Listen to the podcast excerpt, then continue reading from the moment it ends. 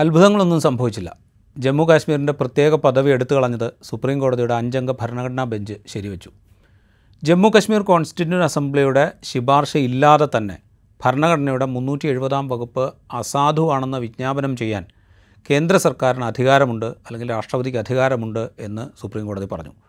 മുന്നൂറ്റി എഴുപതാം വകുപ്പ് സ്ഥിരം സ്വഭാവത്തിലുള്ളതല്ല അത് താൽക്കാലികമായിരുന്നു എന്ന് കോടതി വ്യക്തമാക്കിയിട്ടുമുണ്ട് രാഷ്ട്ര സംയോജനം പൂർത്തീകരിക്കുന്ന പ്രക്രിയയുടെ അവസാനത്തെ ഘട്ടമായി ഇതിനെ കാണുന്നു. അതായത് മുന്നൂറ്റി എഴുപതാം വകുപ്പിനെ എടു എഴുത്ത് മുന്നൂറ്റി എഴുപതാം വകുപ്പ് അസാധുവാക്കിക്കൊണ്ട് ജമ്മു കാശ്മീരിനുള്ള പ്രത്യേക പദവി എടുത്തു കളഞ്ഞതിനെ രാഷ്ട്ര സംയോജനത്തിനുള്ള ശ്രമങ്ങളുടെ അവസാന ഘട്ടമായി കാണുന്നു എന്നാണ് സുപ്രീം കോടതി പറഞ്ഞത്.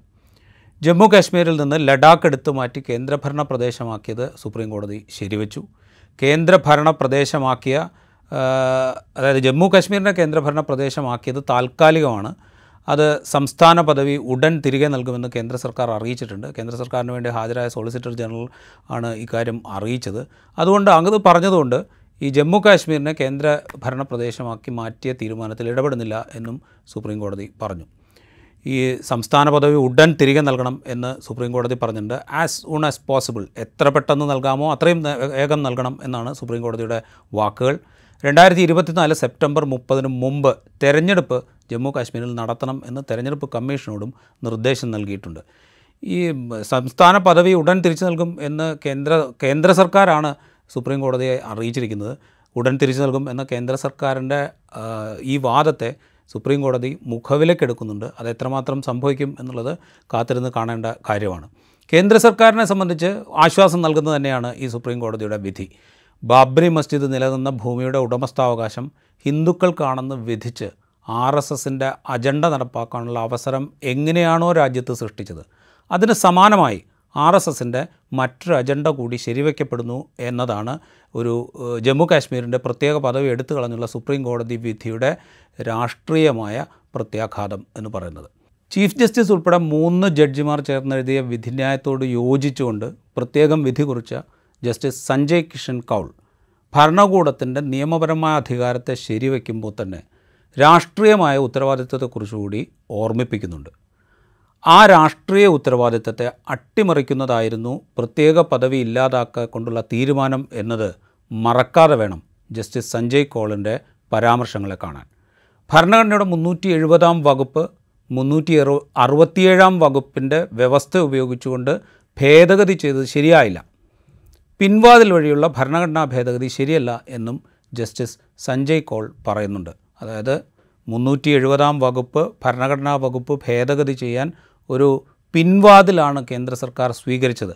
അത്തരം പിൻവാതിൽ വഴിയുള്ള ഭരണഘടനാ ഭേദഗതികൾ ഉണ്ടാകരുത് എന്ന് തന്റെ വിധിന്യായത്തിൽ ജസ്റ്റിസ് സഞ്ജയ് കോൾ പറഞ്ഞു വയ്ക്കുന്നു ഈ അതുമാത്രമല്ല ജമ്മു കാശ്മീരിന്റെ കാര്യത്തിൽ മുന്നോട്ട് പോകുന്നതിന് അതായത് ഇനി അങ്ങോട്ട് മുമ്പോട്ട് പോകുമ്പോൾ എന്തൊക്കെ ചെയ്യണം എങ്ങനെ പോകണം എന്നുള്ളതിനെക്കുറിച്ച് തന്റെ അഭിപ്രായങ്ങൾ വിധിന്യായത്തിൽ ജസ്റ്റിസ് സഞ്ജയ് കോൾ രേഖപ്പെടുത്തിയിട്ടുണ്ട്.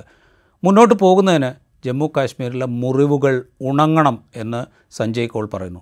പല തലമുറയിലെ ജനങ്ങൾ അനുഭവിച്ച ദുരിത വേദനകൾ മാറണം എന്ന് അദ്ദേഹം ചൂണ്ടിക്കാണിക്കുന്നു. മുറിവിണങ്ങണമെങ്കിൽ അതിന് ഭരണകൂടവും അതിന്റെ ഏജൻസികളും നടത്തിയ മനുഷ്യാവകാശ ലംഘനങ്ങൾ അവരംഗീകരിക്കണം എന്നാണ് ജസ്റ്റിസ് സഞ്ജയ് കോൾ പറയുന്നത്. സത്യം പറയുക എന്നതാണ് യോജിപ്പിന്റെ അന്തരീക്ഷത്തിന് പ്രധാനം എന്ന് ജസ്റ്റിസ് കോൾ ചൂണ്ടിക്കാണിക്കുന്നു. ഭരണകൂടവും അതിന്റെ ഏജൻസികളും ഭരണകൂടത്തിന് പുറത്തുള്ള ഏജൻസികളും നടത്തിയ തീവ്രവാദ സംഘടനകൾ ഉൾപ്പെടെ മനുഷ്യാവകാശ ലംഘനങ്ങളെക്കുറിച്ച് അന്വേഷിച്ച് റിപ്പോർട്ട് നൽകാൻ നിഷ്പക്ഷമായ ഒരു ട്രൂത്ത് ആൻഡ് റീകൺസീലിയേഷൻ കമ്മിറ്റി രൂപം നൽകണം എന്നും ജസ്റ്റിസ് കോൾ നിർദ്ദേശിക്കുന്നുണ്ട്. ഏറ്റവും കുറഞ്ഞത് ആയിരത്തി തൊള്ളായിരത്തി എൺപതുകൾ മുതലുള്ള മനുഷ്യാവകാശ ലംഘനങ്ങളെങ്കിലും കമ്മിറ്റി പരിശോധിക്കണം എന്ന് ജസ്റ്റിസ് കൗൾ നിർദ്ദേശിക്കുന്നു.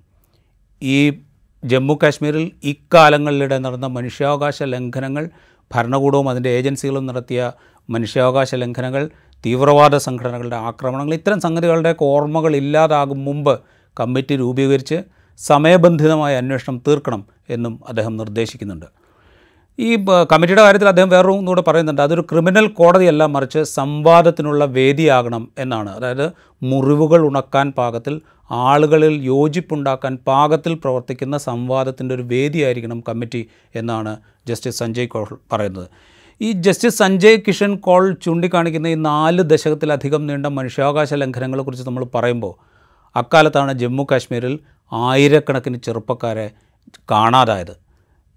എക്സ്ട്രാ ജുഡീഷ്യൽ കില്ലിങ്സ് ആണ് ആ ഈ ആയിരക്കണക്കിന് എക്സ്ട്രാ ജുഡീഷ്യൽ കില്ലിങ്സിനാണ് അതായത് നീതി നിർവഹണ സംവിധാനത്തിന് പുറത്ത് ഭരണകൂടത്തിന്റെ ഏജൻസികൾ നടത്തിയ കൊലപാതകങ്ങളാണ് കൊലപാതകങ്ങളിലാണ് ഈ ആയിരക്കണക്കിന് ചെറുപ്പക്കാരെ കാണാതായത് എന്നാണ് പറയുന്നത്. അവരുടെ അമ്മമാരുടെ വിലാപങ്ങളുണ്ട് ഈ നാല് ദശകത്തിനിടയിൽ. മറ്റ് മനുഷ്യാവകാശ ലംഘനങ്ങളുണ്ട് വ്യാജ ഏറ്റുമുട്ടലുകളുണ്ട് തീവ്രവാദത്തെ അടിച്ചമർത്താൻ എന്ന പേരിൽ ഭരണകൂടം നടത്തിയ അതിക്രമങ്ങളുണ്ട് തീവ്രവാദ സംഘടനകൾ നടത്തിയ നരഹത്യകളുണ്ട്. ഇതൊക്കെയുണ്ട്. ഇതെല്ലാം സൃഷ്ടിച്ച ഒരു വിശ്വാസരാഹിത്യത്തിന്റെ വിശ്വാസരാഹിത്യത്തിന്റെ കാലത്താണ് ജമ്മു കാശ്മീർ ഈ കാലങ്ങളിലൊക്കെ കടന്നുപോയത്. ആ വിശ്വാസരാഹിത്യത്തിന് കൂടുതൽ ആഴമേറ്റുന്നതായിരുന്നു ഈ പ്രത്യേക പദവി എടുത്തു കളഞ്ഞ നരേന്ദ്ര സർക്കാർ നരേന്ദ്രമോദി സർക്കാരിന്റെ തീരുമാനം. ജമ്മു കാശ്മീരിനെ വിഭജിച്ച് കേന്ദ്രഭരണ പ്രദേശങ്ങളാക്കിയ കേന്ദ്ര സർക്കാർ തീരുമാനവും ആ വിശ്വാസരാഹിത്യത്തിന്റെ ആഴം കൂട്ടുന്നതായിരുന്നു. അങ്ങനെയുള്ള ആ തീരുമാനങ്ങളെ സംയോജനം പൂർത്തീകരിക്കാനുള്ള നടപടിയുടെ അവസാനത്തെ അധ്യായമായി നിയമപരമായി വിശേഷിപ്പിക്കുകയാണ് സുപ്രീം കോടതി. അത് നിയമപരമായി അങ്ങനെ വിശേഷിപ്പിക്കാനാകും സംശയമൊന്നുമില്ല. ജമ്മു കാശ്മീരിന് പരമാധികാരമില്ലെന്നും ഇന്ത്യൻ ഭരണഘടനയ്ക്ക് കീഴിൽ പ്രവർത്തിക്കുന്ന സംസ്ഥാനം മാത്രമാണെന്നും വ്യാഖ്യാനിക്കുകയും ചെയ്യുന്നുണ്ട് സുപ്രീം കോടതി. അതും നിയമപരമാണ്. കാരണം ഇന്ത്യൻ ഭരണഘടന നേരത്തെ തന്നെ ജമ്മു കാശ്മീർ അംഗീകരിച്ചിട്ടുണ്ട്. പക്ഷേ ആ ജനതയുടെ മനസ്സിനെ യോജിപ്പിക്കാൻ ഈ തീരുമാനങ്ങൾ സഹായിക്കുമോ? അതായത് ഈ പ്രത്യേക പദവി എടുത്തു കളഞ്ഞ തീരുമാനവും ജമ്മു കാശ്മീരിനെ കേന്ദ്രഭരണ പ്രദേശമാക്കിയ മാറ്റിയ തീരുമാനവും ഈ ജനങ്ങളുടെ മനസ്സിനെ യോജിപ്പിക്കാൻ സഹായിക്കുമോ എന്നുള്ളതാണ് കാതലായ ചോദ്യം. അത്തരമൊരു രാഷ്ട്രീയത്തിന്റെ ഭാഗമായിരുന്നോ ഈ പ്രത്യേക പദവി എടുത്തു കളഞ്ഞ തീരുമാനം എന്നതും പ്രസക്തമായ ചോദ്യമാണ്. അതായത് ഈ സംയോജനം പൂർത്തീകരിക്കാൻ അല്ലെങ്കിൽ ജനങ്ങളുടെ മനസ്സുകൊണ്ടുള്ള സംയോജനം പൂർത്തീകരിക്കുന്നതിന്റെ ഭാഗമായിരുന്നു. അതിന് അതിനു വേണ്ടിയായിരുന്നു ഈ പ്രത്യേക പദവി എടുത്തു കളഞ്ഞത് എന്ന ചോദ്യവും വളരെ പ്രസക്തമാണ്. ആ ചോദ്യങ്ങൾ ഈ വിധിക്ക് ശേഷവും പ്രസക്തമായി നിൽക്കും. അതുകൊണ്ടാണ് ജസ്റ്റിസ് സഞ്ജയ് കോൾ ഭാവിയെക്കുറിച്ച് ജമ്മു കാശ്മീർ ഭാവിയിൽ എങ്ങനെ സഞ്ചരിക്കണം എന്നതിനെക്കുറിച്ച് ചിന്തിക്കാൻ തയ്യാറായത്. ഒറ്റയ്ക്ക് എഴുതിയ വിധിന്യായം മറ്റ് മൂന്ന് പേരുടെ വിധിന്യായത്തോട് യോജിച്ചുകൊണ്ട് തന്നെ ജമ്മു കാശ്മീരിന്റെ ജമ്മു കാശ്മീരിന്റെ കാര്യത്തിൽ കേന്ദ്ര സർക്കാർ എടുത്ത നല്ല തീരുമാനങ്ങളൊക്കെ ശരിവെക്കുമ്പോൾ തന്നെ ജസ്റ്റിസ് സഞ്ജയ് കിഷൻ കോളുടെ വാക്കുകൾക്ക് വളരെ പ്രാധാന്യം നമുക്ക് കൽപ്പിക്കേണ്ടി വരും.